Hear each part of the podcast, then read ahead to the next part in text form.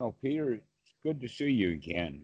You're asking me about metta, and most specifically, you're talking about it in the sense of the role of metta in one's actual practice.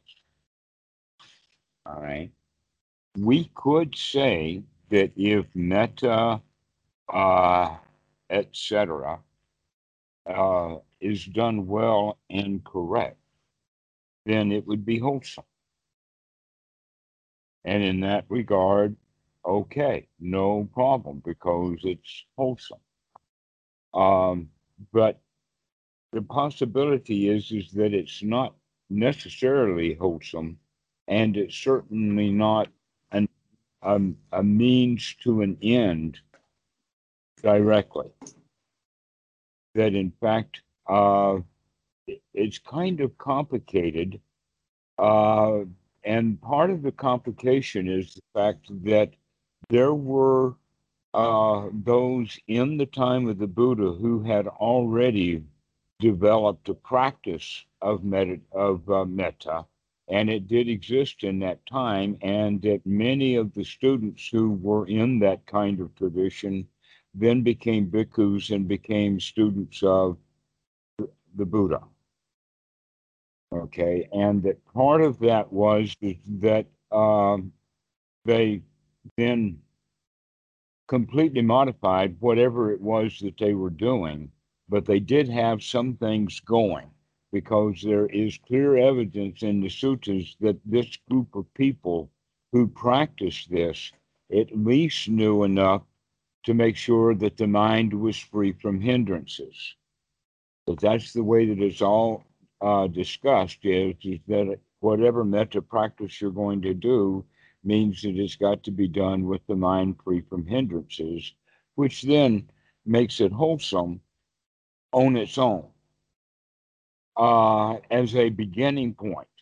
Let us say as a uh, uh, as a step on the ladder, but it's not the whole ladder that it, there there are places where it ends. There are apexes uh, for just that particular practice, to where the fulfillment of all of the uh, points of anapanasati will take us beyond that. All right, that in fact. Um, the, really the way that the Buddha uh, referred to metta was that it's something that is um, the way that a noble would deal with the world once the mind is noble. Okay. Uh, that it has more to do with the results, that it's not a means to an end, it's uh, a further down the line means in a, in in the way of looking at it as as an end, but it's basically the way that a, a noble mind is going to treat others. Um, but in the Western mentality that has been brought to Buddhism, the Western mentality has layers of magical thinking that are so buried deep into the mentality and the culture and the structure of the human mind that even atheists have a lot of this still magical thinking going on. Mm. Okay, I see. And so uh, this magical thinking then comes into Buddhism when the Westerner becomes interested and they hear about metta, they begin to see it as a magical metta. They begin to draw references to the teachings of Jesus and love and all of that kind of stuff. All right. And so we've got, as Westerners, some built in baggage already in there. yeah. Uh, and so if we then understand that really the job that we have to do is in the beginning is to get the mind really cleaned out and that we do that when there is nothing else going on in the sense of seclusion. When we are completely secluded from the world, that means that we are now not in a position to deal with other people with or without metta because here they are not. They are not here.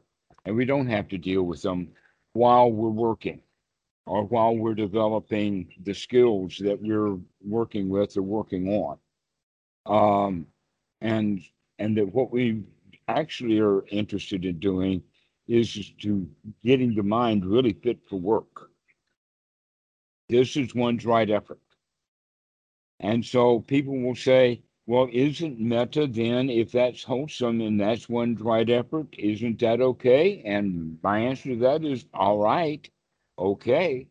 The question is, is is there other things that you can say because other some people in fact i will i will tell you for sure that it is commonly known that especially elderly women who practice vipassana and therefore will have metta they'll really get a kick out of it it seems to be a really excellent practice for all women over the age of about 70 they really really like it Okay, Okay. metta has something for them, but young bucks don't get much out of the practice of metta.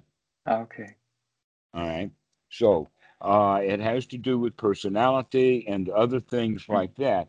But we, when we begin to understand that metta is actually more of the result of having a clean mind, Ah, then okay. we recognize that the real job to do is to clean the mind. I have a question to that.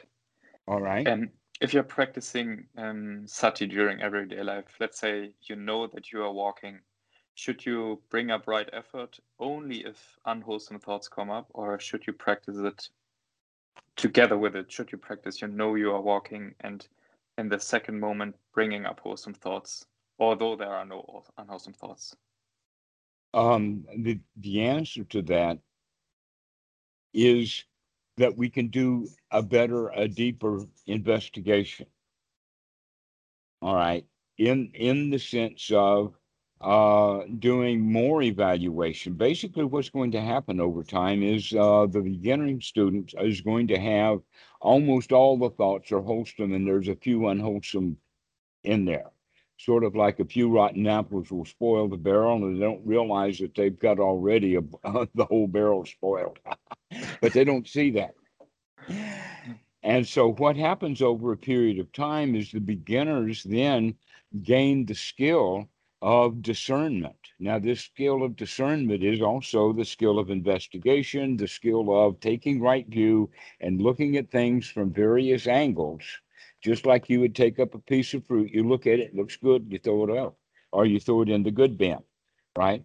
No, we actually want to look a little closer at it. Maybe it looks good until we inspect and know there's a wormhole in this apple and there's a whole family in there.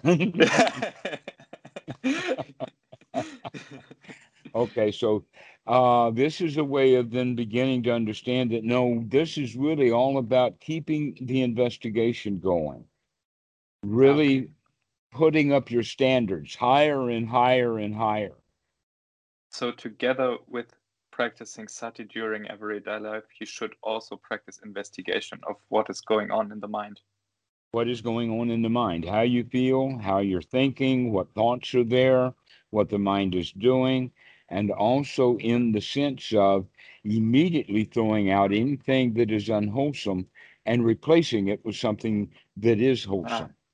All and right? let's say Now- let's say your mind is completely stilled during the practice. Should you then just enjoy the stillness or should you bring up wholesome thoughts? Because that is the Um, problem with I would yes, say sorry. that in certain cases that you would do one, and in other cases you would do the other, depending upon circumstances and and other things like that. But generally, if you get yourself into a uh, let us say a, a state of mind where the thoughts have been suspended altogether, that's more more momentary doesn't last very long. And if it did last for very long, you'd be pretty useless into for your life. Okay. Think Okay. about it like this. If you can get yourself into that state where there are no thoughts, just long gaps between the thoughts, then you you're not going to do anything. Yeah. Right? You're not.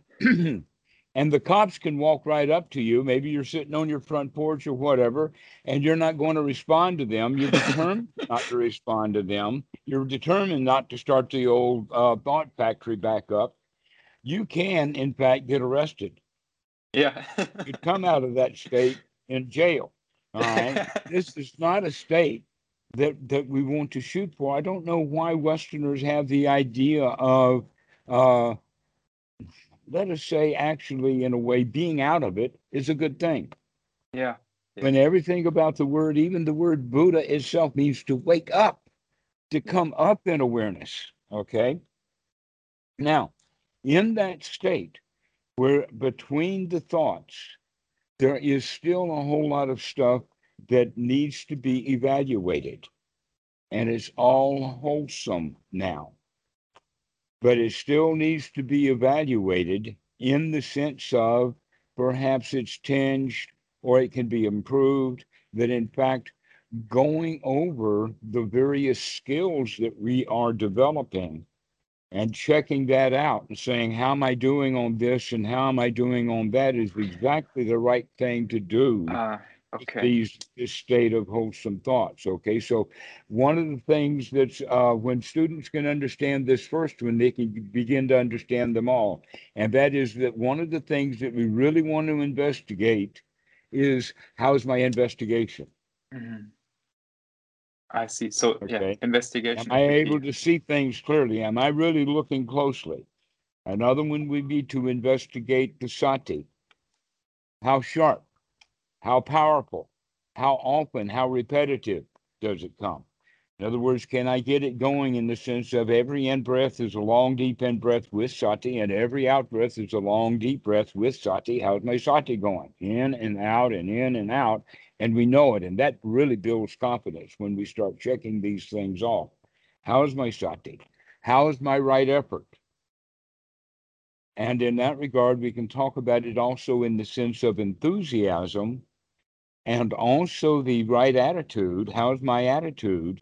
Do I feel like I can do this? Am I on top of this game or what? Okay.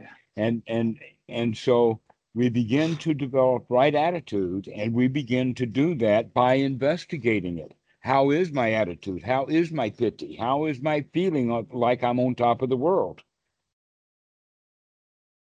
This was exactly the problem I was fronting because I fear that most Western monks only teach the sati and thereby just the stilling of the mind until the point there is really nothing. And I, if I get you right, then it's the investigation that is the very key point to do if the mind is stilled. Yes. Whether the mind is still or not, is always to remember to do that investigation, to keep looking. That in fact, the whole Here's an interesting point about that. They call it vipassana, no. And they talk mm. about vipassana in the sense of insight, no. Well, if you're really not even bothering to look, you're not going to get a whole lot of insight. But if you're really digging into it, you're really investigating and really on top of the game, that's when you're going to see a whole lot of stuff. Yeah. All right. That's what this investigation is all about, and it needs to be done with a bit of effort or energy that comes with the sati and the right investigation uh, is premised. Actually, they the, the three of them work together: sati and right effort and right view run and circle around each other so that sati gives you the effort that you need, and the effort that you need is to uh, purify your view so that your view is a right view.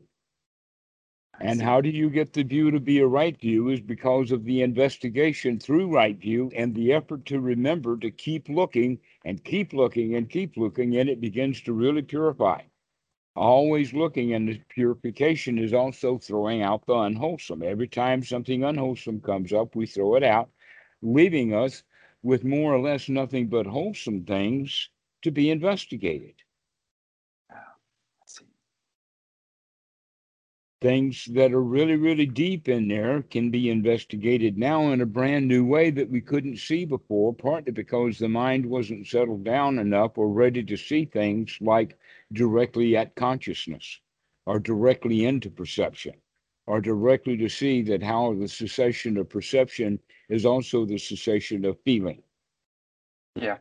Yeah. Okay. These are the kinds of things that we can investigate but we do it also from the perspective of as things arise, the old thought falls away, or the mind moment. It keeps changing. Everything is in, in flux, everything is changing. And we normally are only seeing things because we can see it arise. An example of what we're talking about has to do with the physiology of sight and the physiology of the brain in the sense that you can be looking or gazing or just off in the distance. And what's the very first thing that's going to catch your eye? Movement. Ah. Movement.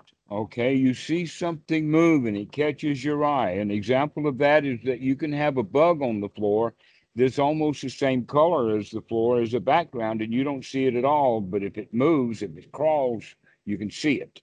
Yeah. All right. So this is what we're getting at then is is that but when we're at this level of really doing a sharp investigation, we begin to see a whole lot of stuff is moving in Yeah. the mind. A whole lot of stuff is going on. And it arises and passes away and arises and passes away and arises and passes away. But normally what people see is that movement in the sense of the arisal. Mm-hmm. Yeah. Okay, we can only see something when it's moving, but when it stops moving or when it ceases or when it's gone, it's hard to detect again. Yeah. And what we need to start doing, according to the Buddhist practice, and it's really all over the place, is begin to also watching watch the fading away and the dying off of mm. these thought moments. Yeah. I see. That because what that helps us to do is to understand that these thought moments, whether they're verbal or otherwise, are constantly in flux, and that there's no reason to get attached to one thought or another because none of them are me. And so you're this- practicing impermanence and anatta at the same time. Exactly. And, Okay. and anatta and impermanence uh, and anicca all together. Um, and that when uh, you see when things change, that's when dukkha arises normally. Mhm. But when things are uh, copacetic, we're not paying any attention to something. But when something catches our eye, then that's something new and it requires us to go do something. Therefore, that's the me that is born as the vehicle for the doing. And we're beginning now instead to merely, uh, let us say, with keen, sharp um, investigation that does have discernment built into it. We're watching that sequence so that we can begin to make connections to where we can stop it right there. Ah, okay. And then other things, we can begin, we can stop it right there. Now, Bhikkhu Buddhadasa talks about this at, uh, very importantly in the sense of in the first jhana where we still have thoughts, but they are one wholesome thought after another wholesome thought after another wholesome thought. This is when we have applied and sustained thought. Bhikkhu Buddhadasa talks about this in the sense of a mind that's fit for work. ah, yeah. For investigation. Mhm, for investigation. And now, what's the work? The investigation. yeah. Yeah. Surely. yeah. And the result of that investigation is is that the feelings that uh, arise are really good, magnificent feelings because we haven't been going through the unwholesome thought process that's sprung through perception into bad feelings. We're not doing that now. We're very wise right at that point of contact so that everything that contacts us becomes hilarious. yeah. Surely. I really had problems to to pose my question, but I feel that you really answered the key of my my problems that I was facing because I always thought you can practice only one thing at a time, only sati or only right effort, but now I feel that they are all yoked together, just like anatta and anicca. Hmm And that they do work one at a time, but they can follow along in quick succession so that you can have all three of them cycling within a second, within a half a second. Within Yeah. a full second, they'll cycle several times. yeah, All right. And so that's pretty fast. The question is, can you begin to see the mind circling at that speed? That's what we're actually beginning to do. Uh, this is here's an, a real world analogy of this, and that is is that uh, you have seen videos of something happening, and then it got too close, and that the cameraman was affected by whatever it was that's happening, and then now you don't see anything else because the camera's just gone haywire. It's no longer stable, right? yeah, Okay. So we can think of this. In fact, in the old, old days with cameras, they had to put them on a tripod and open the lens for a long period of time. Otherwise, things would get blurred. But now we have uh, a whole generation of brownie cameras and film cameras and all of that kind of stuff. And the speed of the film and the exposure and the amount of light had to be determined. But now that we have digital, that um, we can make all kinds of changes and, and arrangements electronically so that we can deal with things. But the important point is, is that there is still a particular speed at which those pixels are there, and that if the camera is not steady, even videos will be blurred. But in fact, uh, blurred imagery is what the mind eye it does itself that when when something is going really fast, it goes by in what we call a blur. Sure. right? Yeah. That's me that means that things are moving faster than we can catch. Mhm. And so if we can get that camera very, very steady with very high quality film, now we can take photos of things that couldn't be seen before. An example of that was back in the 1880s. This was a big deal at the time. I mean, a really huge deal uh, uh, about a horse race and horse racing. And the question that became high stakes bet was Is there any point in time when a high quality racehorse has all four feet off the ground at the same time? Or is the horse always some foot in contact with the earth? Ah, yeah. Okay.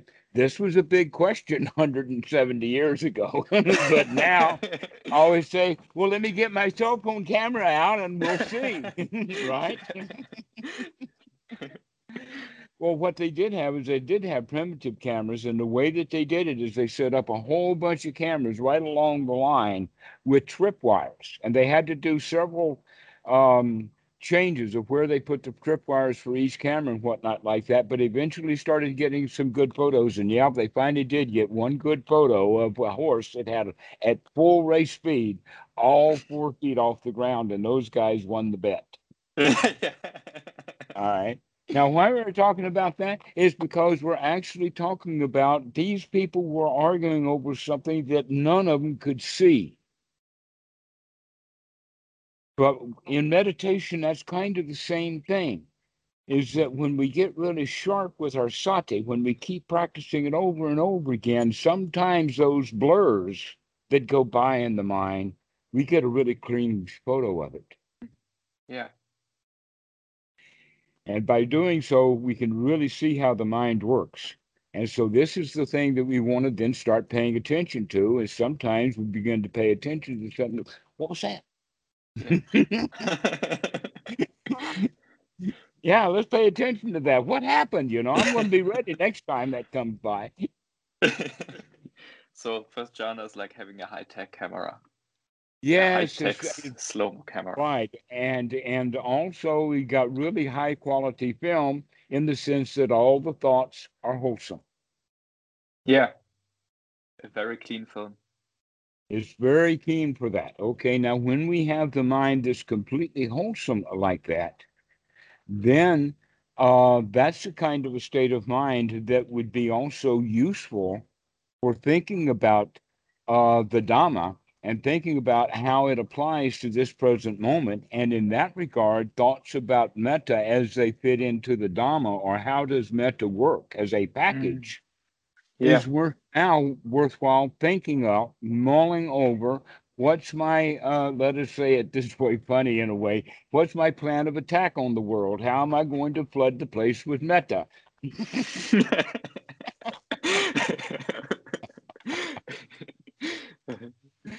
Okay. Because, and we think of it like that because, uh, you see, when people sit in meditation with little phrases like, may all beings be happy, their mind is really not already in that really clear state. ah, yeah, yeah, I, I see. All right. We need to get the mind free from hindrances, and then the metta will be um, useful, valuable, and wholesome. And one of the mistakes, one of the uh, delusions or uh, pollutions that we have is the quality of thinking about all beings or everywhere rather than thinking of it as a more local universal. Okay, I don't really get that. Okay. That um, in metta they talk about the six stations or Yeah. the four six points of the compass going off in all directions going and going and going and going all together you know Yeah. But that's not the right way to look at it that in fact there was original perspective that ca- that came from in the sense of the uh, around each one of us are six kinds of people that we deal with in the sense that on one side is family on the other side is friends. In front of us are our business associates Mhm. and people that we work with. Behind us are the people who are trying to stab us in the back the people that are below us are the social workers and are, are let us say social waiters in hotels all of those kind of people for nowadays but in sometimes we actually do have servants employees and those kind of people would be below us and then those above us would be the priests the cops the politicians Ah, yeah. Okay. And in, in this regard, we're going to treat all of those different people that we actually have in our life and associate with. That this metta, if we spend it out t- too far, it's going to peter out. I mean, it doesn't have so much value a hundred thousand miles from here as it does the within ten feet of you. Yeah. Right. And this is what we have to understand about what the world really is is that the world that we live in, not the world that we wish that we lived in, or that is a big, wide, wonderful world. It's only a big, wide, wonderful world as far as I can stretch. And after that, the world is delusional in the Yeah. sense that I think I know what it is. Yeah. Even if I've been there, it's still now not the same as it was when I was there. But like Herodotus says, you can't step in the same world twice. Only he used the word river. All right. So in this regard, the people who are practicing metta with may all beings be happy are just being in in a conceptual kind of thinking. yeah. That they're prac- really yeah. what we need to do. And there's another point about it. And that is, is that in some metta practices, they say, well, why don't you bring some of your friends up and give metta to them while you're sitting on the floor in a meditation hall at a certain time of day? And the answer to that is, is that well, the real teachings of the Buddha would say, let's be here now, and right here now, that person is not here. Yeah. Let me practice instead. How am I going to feel when I do see him, rather than trying to pretend something that's not real right now? Yeah. All right, let's practice instead. How's my metta? Which is investigation, right? Investigation, precisely. How's my metta? Yeah. How how is my enthusiasm? yeah. How is my juice?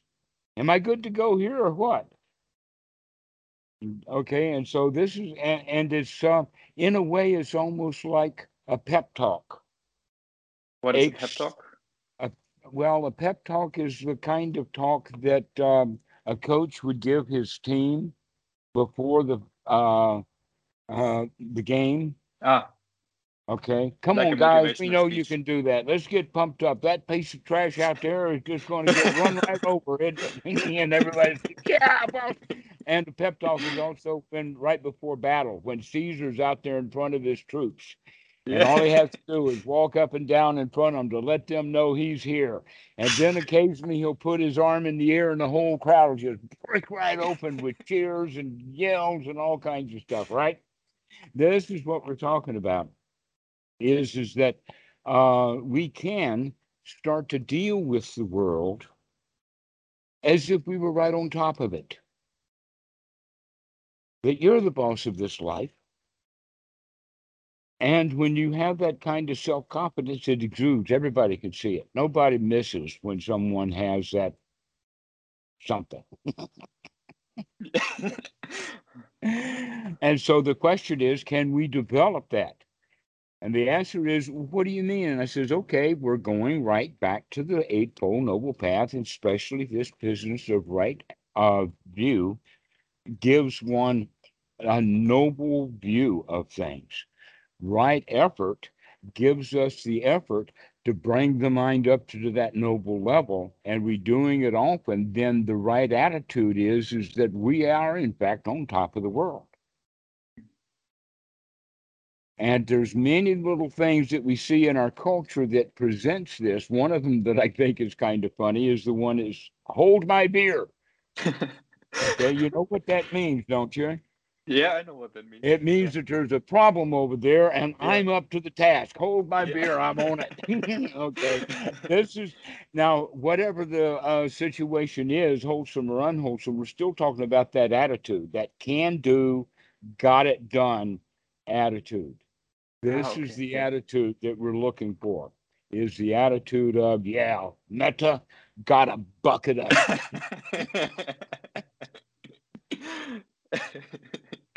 okay, right. and who are we going to spread it on? The very people that are in the world that I'm around, not Yeah. people way out over there. That all those people out over there is just a story, perhaps a news story. Yeah. And to get it right, if the Buddha says spread metta to the front, to the back, to the right, that is this is meant metaphorically. That to the right you say it's the family, and above it's it's the noble ones. Hmm Okay, I Exactly see. so. It's get to the that. people around you in your general vicinity, and that we treat them well because we treat our own mind very well. That's the only way that we treat things is with joy and happiness. Yeah. Happy. um, I Right. have a pra- um, I have a practical question. Um, let's say I'm riding the bike and there is anger in me. Then the first step would be to recognize ah, there's anger in my mind, and then the second step would be relax or life is wonderful or this is the way to do it. Is that right?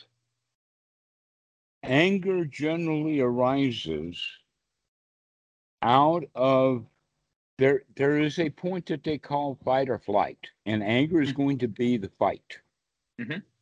okay and that that arises out of something and it arises out of freeze but the first thing and in fact this is the whole concept of the deer in the headlight or why does the kangaroo in australia when it's out on the road and the car is coming the kangaroo just in fact all of the trucks that they have that go out into the forest have what they call roo bars yeah. they cost several hundred dollars to put on the front of those trucks because you're going to hit that rube because he will not get out of the way he's too stupid to get out of the way or he's actually completely frightened he's frozen in fear Yeah. All right. This is what happens. So, in fact, by the time the anger has risen, we have maybe spent already five or 10 seconds completely frozen in fear and didn't even know it. Ah, yeah. And what and what's happening in the brain is we're trying to make sure that it's really okay to get that angry.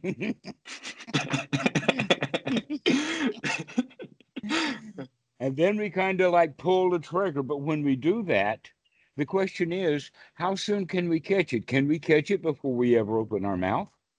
Can we Mhm. catch it after we've just had one outburst? Mhm. Do we have to just yak and yak and yak and yak before we figure out that we're going down the rabbit hole? How soon is it in anger? Can we figure it out?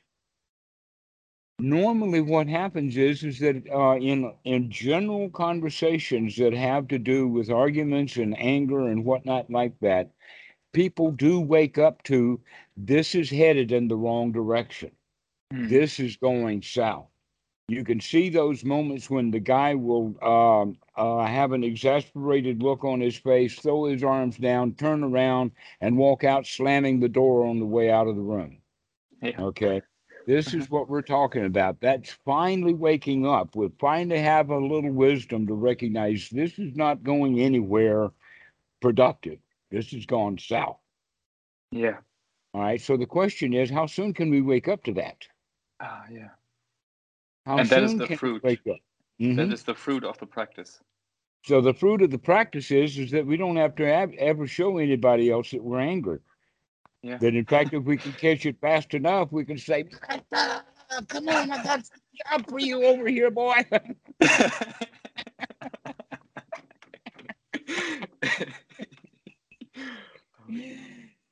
okay, so we can actually deal with people the way that we would want to deal with them if we weren't driven to deal with them by our instincts. yeah. hmm How would you want to deal with people? You would want to deal with people naturally in a very happy, friendly way. Surely. And everybody is like that. I don't know of anybody who, but nobody does it like that. Yeah. We're suspicious of strangers. Surely. Yeah. Okay. So it's it's those uh, underlying fears, those underlying tendencies, the instincts of- that drive our lives in this kind of subliminal way that we don't quite understand because we don't look at it. But if you keep looking at it, you'll begin to see hints and, uh, of that kind of stuff because right now we're keeping the mind really wholesome. So in that regard, we can begin to see these little rats running, running around. and then with that, we can say, aha, I can see that too. We can see these underlying tendencies, these uh, instant thoughts that bring up anxiety. And if there's anxiety, we can deal with that happily, friendly too. We can say, anxiety, what's that? Oh, if I breathe in and out, does it go up and down? Up, down, back, forth. Can I play with this? This is not anxiety. This is just a weird feeling. Let me breathe into it and see what it's about. But if we call it anxiety, we don't like it, we hate it, we try to get rid of it. And by doing that, we're putting ourselves in a state to make more of it.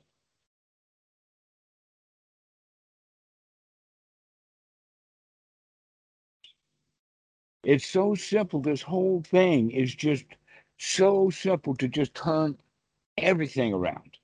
yeah.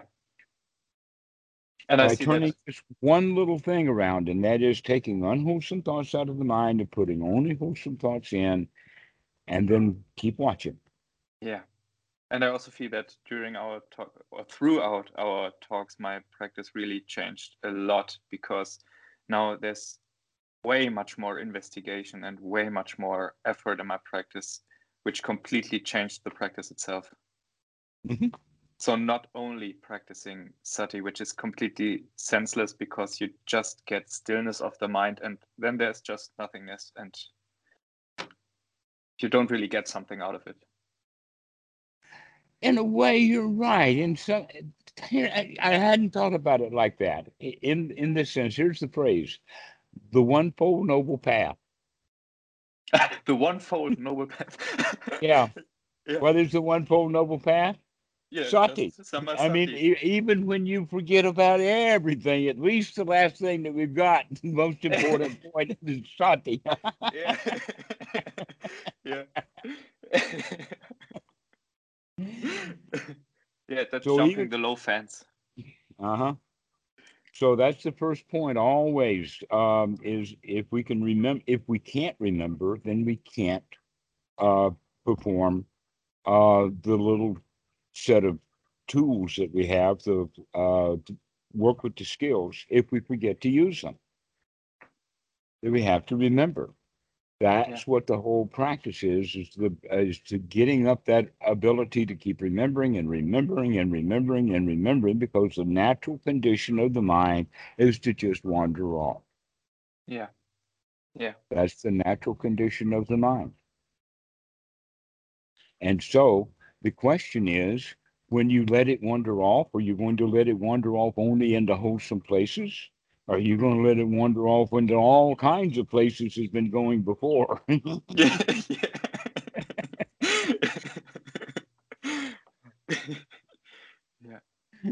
So that's the way of also looking at it is, is that, yeah, the job here is to get the mind wholesome. Yeah. That's the big job. And if we get the mind completely wholesome and have gladdening, wholesome thoughts, then the feelings will come around quite easily, quite naturally. That Mm. our feelings will be feelings of security and safety and, and not fear. Yeah. Will, will feel comfortable and uh, secure, not insecure. Yeah. Mm. Yeah. And it's hard for people to understand that all insecurity and all discomfort is mentally created Yeah. Yeah. Until we begin to practice the fact that we can create quite a paradise. Yeah. Especially because during everyday life there's so much negativity. Like news, it's always just negativity and just um, a seed for having fear and anger and, and such one. It- And Comes with their territory. Mm. If it if it leads, it bleeds. This is a very famous journalistic perspective. Mhm.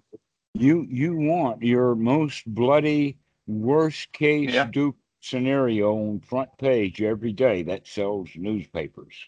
Yeah. yeah. All right. Well, I don't know why. Uh, there's another word for it that's kind kind of common. I don't know if you've heard of it before, and that is rubbernecking. no, I've never heard of that before. Rubbernecking is when you're in uh, that you're driving down the road, and beside the road is an accident that they're trying to clean up. There Yeah. may be bodies, there may be whatever like that, Mhm. and everybody who's traveling down that road while they're traveling is Yeah. their, their neck gets really rubber. and Because they love the dukkha. They want. They want to know what what's the matter is. yeah. Yeah. That you could say in that regard that human beings, uh, whether or not it's instinctual, and there's arguments for, on both sides, but for sure it is learned behavior that we learn to be problem-solving machines. Yeah. And so, what are we doing? We're out looking for problems all the time. And yeah. so newspapers cater to that. yeah. You say, today's problems, today's problems, come and get it, come and get it. yeah, so it's all mind meant. The, the last time you were saying mind precedes precedes those states, and I see that exactly because of those things everyday mm-hmm. life. Definitely. Which means that when we start having a really, really wholesome mind, one of the things is is that we don't want we don't have much at- reason to pay any attention to any of that stuff other than the humor quality of it. Because sometimes it's quite hilarious so long as they haven't hooked you. If they hook you, then they're going to take you for a ride. But if they don't hook you, then, you, then some of it is just absolutely hilarious. Uh, But anyway, about media, it's the same thing. It's Mm. just another way you can look at media and see that it's just another way of the human mind operates in the sense that um, we get gratification out of doing things that are actually harmful. mm. Yeah. and that that's part of the waking up process. That's what we're investigating to find out that some of the things that we really delighted in actually cost more than they're worth. We begin to do a cost benefit analysis as part of that investigation. Is this, and so it's a kind of another way of looking at this, is this dukkha or not? Mm. Yeah. Is in the, is it worthwhile or not? Is Yeah. this more trouble than it's worth? And oftentimes news pro- programs are like that. Well, I've had about a minute of this and this is not worth the effort. yeah. Yeah, and effort is the very right word because you know, it's so easy to get angry, but you really have to make an effort to put on something wholesome. Because it's like you say, the natural state of mind is to wander off and to be hateful or angry, and you really have to make an effort. Hmm So it's worthwhile doing. This is part of the reason why you have sanghas and wats and temples and all that kind of stuff is a haven from the unwholesome. Hmm. Unfortunately, so many people go there and bring their unwholesome right in with them. No guards at the door, unfortunately. yeah. But in any case, you you understand that guarding the mind is extraordinarily valuable. Mm. It really is. It's it's it's, it's very much like clean taking a bath, taking a bath for the mind. Yeah. Constantly taking a bath for the mind. Yeah, and I feel yeah, and I feel that the practice is immediately effective because after one or two days you really recognize a change in your life. Right. And this whole recognition of that change is also a part and parcel of the attitude. Mm. Attitude really changes. Mm. So you say I can do this, I can do this. Wow, Yeah. this is nice. This is great stuff. You know, Yeah. that that kind of attitude. yeah. wow, I can feel this good. Woo, I didn't know it could be this good. yeah. yeah, definitely. Instead of where's my next sense pleasure? Ah, Uh-huh. pumping up my bank account and then spending money on holiday, and this should be, yeah, definitely. Okay. So we'll leave it with that. You know what to practice now. So Yeah, go have fun. You got Yeah. new toys to play with. yeah. Thank you very much, Pandit. Thank you. See you next time. Okay, bye bye.